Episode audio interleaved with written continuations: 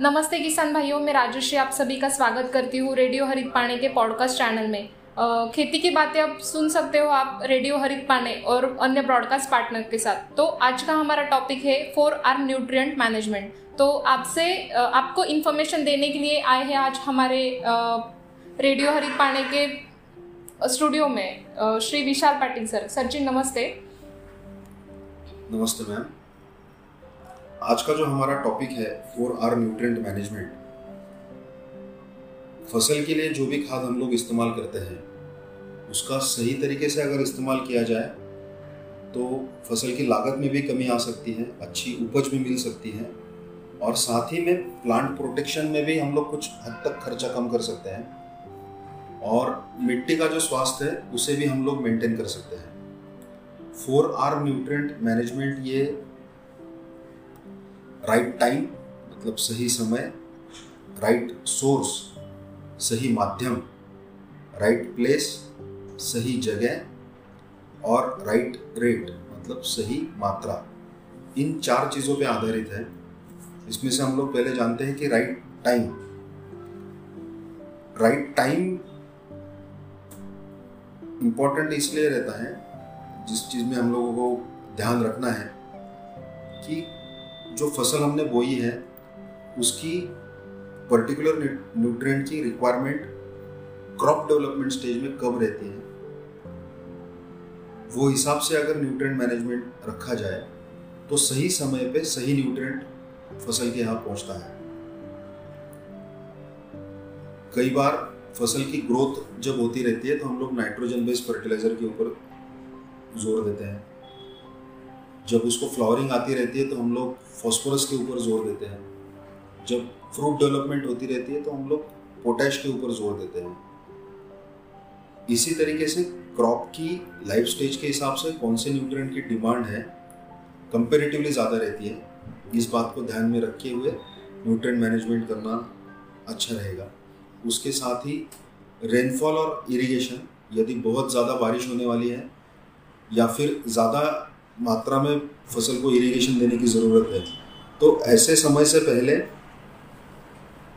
किसी भी फर्टिलाइज़र का यूज़ करना गलत साबित होगा, क्योंकि वो सब फर्टिलाइज़र में से जो भी न्यूट्रिएंट्स है वो लीच आउट होने की संभावना बनी रहती है। उसके साथ ही रूट डेवलपमेंट फॉस्फोरस जैसा न्यूट्रेंट है जो इमोबाइल है सॉइल में, आसानी से उसमें मोबिलिटी नहीं है, और वो जड़ों से अगर दूर पड़ा हुआ है तो जब तक कि जड़ें वहाँ तक ना पहुँचे, तब तक वो फॉस्फोरस नहीं ले पाएँगी। और देखा जाए तो रूट डेवलपमेंट जो इनिशियल स्टेज में रहता है फ़सल के, उसके लिए फॉस्फोरस ही मदद करता है।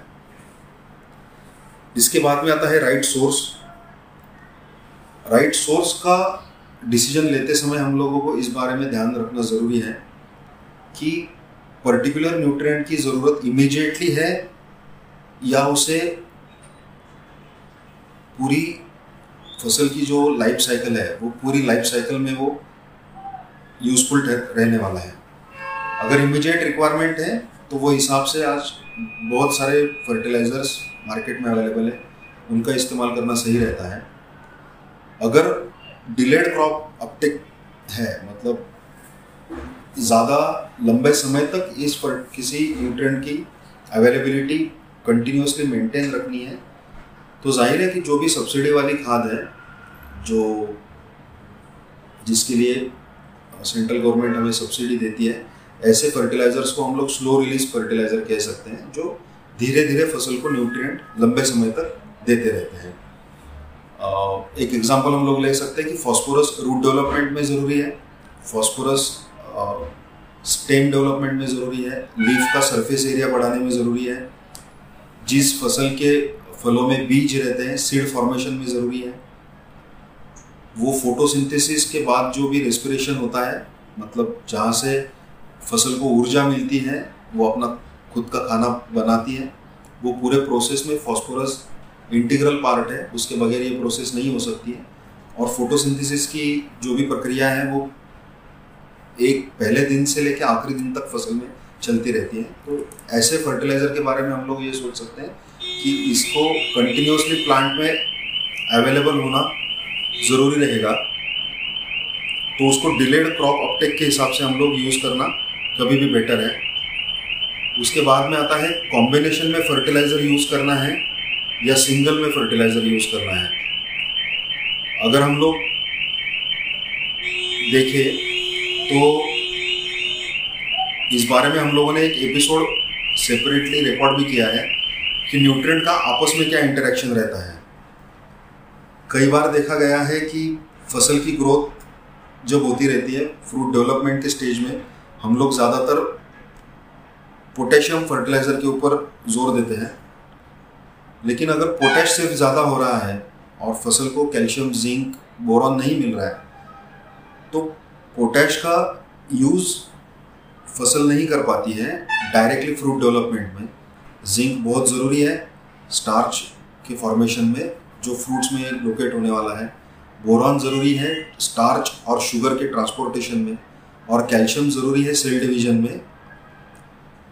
तो कॉम्बिनेशन में जो जो भी फर्टिलाइज़र हम लोगों को मिल रहे हैं, वो देखा जाए तो एक हद तक फ़ायदेमंद भी साबित होते हैं। और कई जगह पे अगर हम लोग सॉइल टेस्टिंग किया है वाटर एनालिसिस किया है सॉइल एनालिसिस किया है और पर्टिकुलर किसी न्यूट्रिएंट की बहुत ज़्यादा मात्रा में खामी है तो वो हम लोग सिंगल भी यूज़ कर सकते हैं। फोर आर में से तीसरा आर आता है राइट रेट रेट मतलब प्राइस नहीं है यहाँ पे। कितनी मात्रा में फ़सल को खाद देनी चाहिए, इसके बारे में डिसीज़न लेने के लिए कुछ गाइडलाइंस या कुछ पॉइंट्स के बारे में हम लोग सोच सकते हैं। सॉइल एनालिसिस उसमें से एक इंपॉर्टेंट है। उसके बाद में जो फ़सल हम लोगों ने बोई है, उसका टारगेट ईल्ड हम लोग क्या सेट कर रहे हैं? क्रॉप न्यूट्रिएंट रिमूवल का जो डाटा हम लोगों को मिलता है, वो न्यूट्रिएंट रिमूवल के डाटा पे आधारित अगर हम लोग फर्टिलाइज़र मैनेजमेंट रखें, उसमें से मिट्टी में जो पहले से पड़े हैं, वो न्यूट्रिएंट्स पानी में से जो जाने वाले हैं, वो न्यूट्रिएंट्स जो भी ऑर्गेनिक फर्टिलाइज़र हम लोगों ने यूज़ किया है, उसमें से जाने वाले फर्टिलाइज़र्स, इनका जोड़ हटा के जो बचता है वो हम लोग केमिकल फर्टिलाइज़र्स के माध्यम से दे सकते हैं।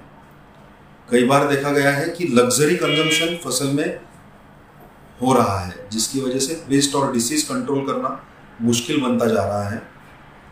लग्जरी अगर फर्टिलाइज़र का कंजम्पशन हो रहा है, न्यूट्रिएंट का कंजम्पशन हो रहा है तो अननेसेसरीली प्लांट का ग्रोथ बहुत तेज़ी से होना बहुत ज़्यादा मात्रा में होना या फिर वो सक्यूलेंट बनना मतलब जो भी चूसक कीट है या फिर जो भी डिसीज़ है फंगस है बैक्टीरिया है, उसके लिए वो एक तरीके से इन्विटेशन जाता है और जिसकी वजह से luxury consumption of fertiliser potassium एक ऐसी फर्टिलाइज़र है जो लग्जरी कंजम्पशन में जाती है।